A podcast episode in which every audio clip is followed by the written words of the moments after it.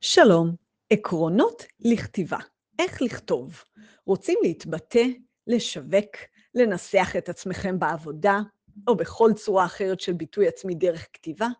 כתיבה היא לגמרי יכולת נרכשת. מתוך שנים רבות של ניסיון בכתיבה, קבלו כמה עקרונות פעולה פשוטים. 1. הפרידו בין כתיבה לעריכה. דבר ראשון, לימדו לכתוב טיוטות. כשאתם כותבים טיוטה, אתם רק כותבים, אתם לא עורכים, אתם לא דואגים לנראות או אפילו לאיכות, אתם רק שמים את התוכן על הדף. אחר כך תערכו את הטקסט, אתם או אדם אחר. זה ישחרר אתכם ויהפוך, ויכול להפוך אתכם מכותבים תקועים ומקרטעים לשוטפים ופוריים ולהביא תוצאות. שתיים, כתבו הרבה, כתבו כמה שיותר. זכרו את ההסכם של ג'וליה קמרון עם אלוהים, בספר שלה דרך האומן, היא כותבת, אלוהים, אני אדאג לכמות, אתה תדאג לאיכות. באיכות אנחנו לא באמת שולטים, בכמות כן, וכמות תשפר בהדרגה את האיכות. אז אנחנו צריכים לדאוג לכמות והאיכות תגיע. נקודה נוספת לגבי כמות, אנחנו חלק מעידן המידע.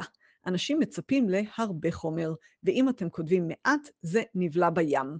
היום לא עובדים על ספר אחד עשר שנים. זה מעט מדי ומעטים מדי יקראו אותו. כתבו ושילחו. כמות באה על חשבון איכות, וזה בסדר. יותר מזה, שלוש, צאו מהפרפקציוניזם. בכל רמה שבה תכתבו, תהיה קבוצה שלמה שתאהב את זה, וקבוצה שלמה שלא תאהב את זה. יש לי לקוחות שכותבים בשגיאות כתיב. זה מפריע לי אישית, אבל יש קבוצה שלמה מספיק גדולה שלא שמה לב לזה כלל. יש אנשים שכותבים מאוד רוחני, יש אנשים שכותבים מאוד יבש, גם אני לפעמים. איך שאתם כותבים, לכו על זה. חוץ מזה, אין לכם דרך לחזות מה אנשים יאהבו, מה מתוך מה שאתם כותבים אנשים יאהבו. יש מאמרים שלי שאני חושבת שהם הברקות, ולא הרבה אנשים מבינים או מתעניינים בהם. ויש לי מאמרים שאני חושבת שהם בנאליים, אבל אנשים לא חשבו על זה ככה, והם אוהבים אותם, מגיבים ומעבירים הלאה. אז אין טעם לשבור את הראש, כתבו וכתבו. ארבע, הבינו מי הקהל האישי שלכם. הבינו לאיזה קהל אתם פונים, פנו רק אליו, ואל תדאגו או תטרחו לגבי כל השאר. מתישהו הבנתי שמי שפונה אליי כלקוחות הם אנשים חכמים וסקרנים. טוב מאוד, כך שוחררתי מניסיונות הסרק להנמיך ולהכליל את הכתיבה שלי, לעשות אותה כללית. אין צורך. הבינו מה הקהל שלכם מעריך וספקו עוד מזה. אישית, למשל, גם אנשים אוהבים כשאני כותבת על יחסים ומספרת סיפורים על עצמי. אצלכם אולי זה יהיה שונה, אז אתם צריכים לכתוב ולהבין מה הקהל שלכם מבקש מכם. צריך גם להבין שאין דבר כזה קהל של כולם. לכל אחד יש את הקהל שלו. הקהל שלכם ייחודי אליכם. גם אם יהיו לכם ולי בדיוק את אותה קבוצת עוקבים, הם ירצו משהו אחר מכם וממני. דיוק הקהל שלכם, צרכיו וטעמו יגיע מניסיון. זה לא משהו שאפשר לחזות מראש או להמציא. אתם מנחשים מי הקהל ולמה הוא מגיב, כותבים, מפרסמים, רואים מה קורה במציאות ומעדכנים את עצמכם. יועצים שיווקיים שונים ממליצים לבחור לכם מראש נישה ולפנות רק אליה. לדעתי ומניסיוני זה לא עובד כך, תצטרכו ניסוי וטעייה. חמש, עופו על הסגנון שלכם, באותו כיוון. אם אתם כותבים סלנג, הוסיפו עוד סלנג, יותר ויותר מעודכן. אם אתם כותבים בש... בשפה גבוהה, אתם יכולים להגביה אותה עוד יותר. אם אתם רוחניקים, אם אתם מדעיים, ליריים, לכו על זה. אתם, התפקיד שלכם הוא להבין מה, מה אתם כותבים, מה הסטייל שלכם, ולהמשיך עם זה. שש, צרו מחלוקות. אל תפחדו להיות שנויים במחלוקת. ככל שתצהירו הצהרות יותר חזקות, כך יותר תצליחו להגיע לקבוצה מסוימת, לא לכולם.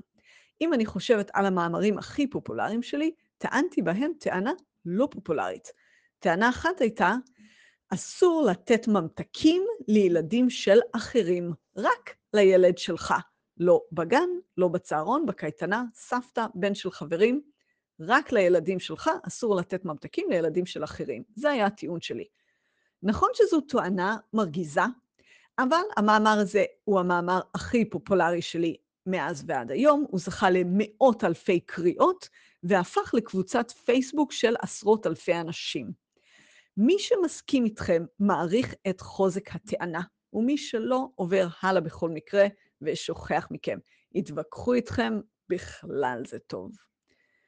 שבע, כל אורך הולך. קצר, ארוך או בינוני, מה שאתם רוצים.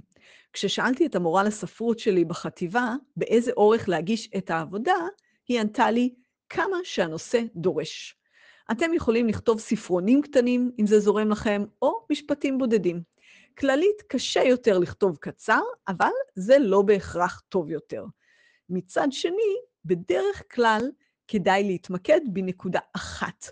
לא כדאי לנסות להקיף נושאים שלמים גדולים בקטע אחד שאתם כותבים, בדרך כלל, אלא לחלק אותם לכמה נושאים קטנים יותר מכמה סיבות. אחד, להרבה אנשים היום יש קשב קצר, שתיים, אתם צריכים כמות ולא רק איכות, ושלוש, אתם מעלים את הסיכוי שאחד הקטעים שלכם יהיה ממש מעניין. ועם זאת, איזה אורך שאתם רוצים הולך, כולל גם דברים מאוד ארוכים. שמונה, דיאטת מידע. לימדו, קראו או הקשיבו, השתמשו בחומרים שאתם לומדים ותנו קרדיט במידה. לא יותר מדי. עדיף פחות מאשר יותר, כלומר, לא יותר מדי לצרוך מידע, ללמוד ולקרוא. זכרו שקריאה נוגדת כתיבה. אם תפוצצו את המוח שלכם בחומרים של אחרים, לא תצליחו להבין מה אתם עצמכם רוצים לומר, ולא תצליחו להוציא את היצירתיות שלכם החוצה. לימדו מעט בפינצטה, ואז שבו עם עצמכם ונסו לנסח את ההבנות שלכם. זה נכון לכל סוג של כתיבה. אני עובדת עם אנשים גם על הכתיבה של הדוקטורט שלהם, למרות שאני לא מתמצאת בחומרים שלהם, אני עוזרת בכתיבה עצמה ובתהליך הזה, ואם אנשים קוראים יותר מדי, הם לא יכולים לכתוב. אני אישית כמעט לא מכירה אנשים ששומעים פודקאסטים וסרטונים כל היום ומתקדמים באמת, בודדים. את רוב האנשים זה יעצור, לא צריך ללמוד יותר מדי.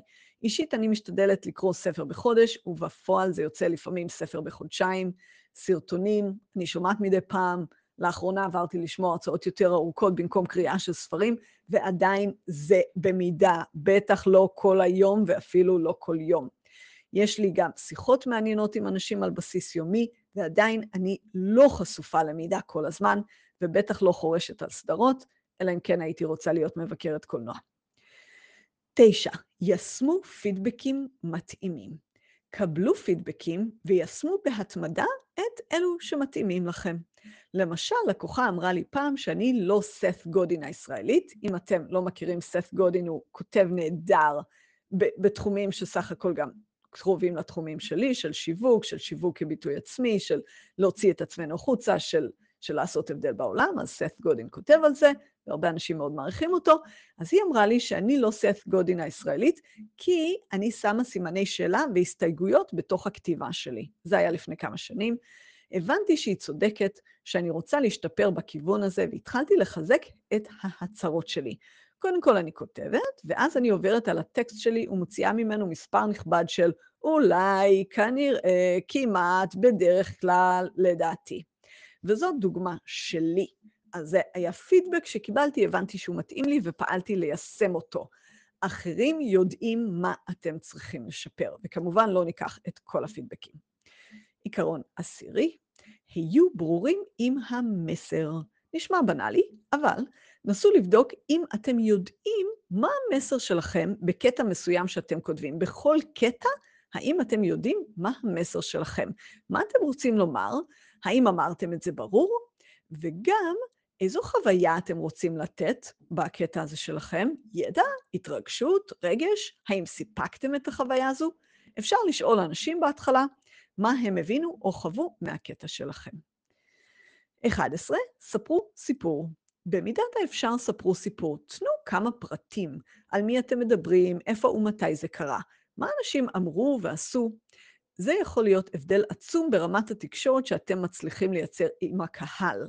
יש מאמנים שכותבים על תהליכים של לקוחות, אבל התיאורים כלליים מדי, ובפועל לא ברור מה קרה, זה לא מעניין. נסו לספר יותר מהסיפור. ובאותו כיוון, נסו להימנע מסופרלטיבים ואפילו לא להגזים עם מילות תואר. תנו לסיפור לספר את עצמו. 12. היו ספציפיים. נסו להחליף מילים גנריות במילים ספציפיות יותר. אז היה קטע במאמר הזה, שעכשיו אני קוראת לכם, שבו כתבתי, הדברים הם פשוטים, ואז שיניתי ל"הכללים הם פשוטים". מעניין יותר, נכון? סף גודין, שכבר דיברתי עליו, כותב במילים הכי נדירות ומעניינות שיש, ואני לפעמים צריכה לפתוח גוגל כדי לקרוא אותו.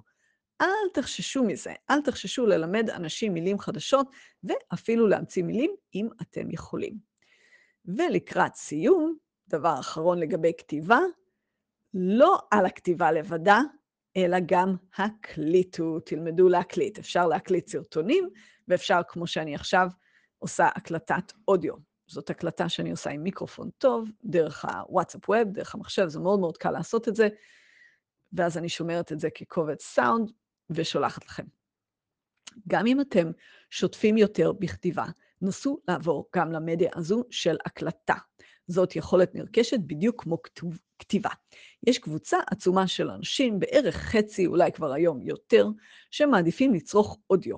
וגם אם אתם אישית לא מעדיפים לצרוך אודיו, כמו שהמון שנים, המון שנים לא אהבתי אודיו והעדפתי רק קריאה, זה השתנה בסוף, אבל גם אם אתם לא אוהבים להקשיב, עדיין יש הרבה מאוד אנשים שאוהבים להקשיב ושווה להקליט עבורם. למשל, אנשי הפרעת קשב, הרבה מהם נוטים להעדיף אודיו על פני טקסטים כתובים. אם אתם כותבים בתור שיווק, כמוני, דעו לכם שלאודיו יש סטטיסטיקות טובות מאוד של המרה ללקוחות, יותר מאשר אפילו טקסטים כתובים. אז זה לגבי כתיבה והקלטה, ואני מאחלת לכם שתכתבו ותבטאו את עצמכם ותיצרו את ההבדל בעולם, ההבדל שאתם מחפשים ליצור. יש לי באתר שלי קורסים גם על יצירת סרטונים, גם בכלל על שיווק, אז אתם מוזמנים גם לזה. זה ממני להיום, סלי תדמור.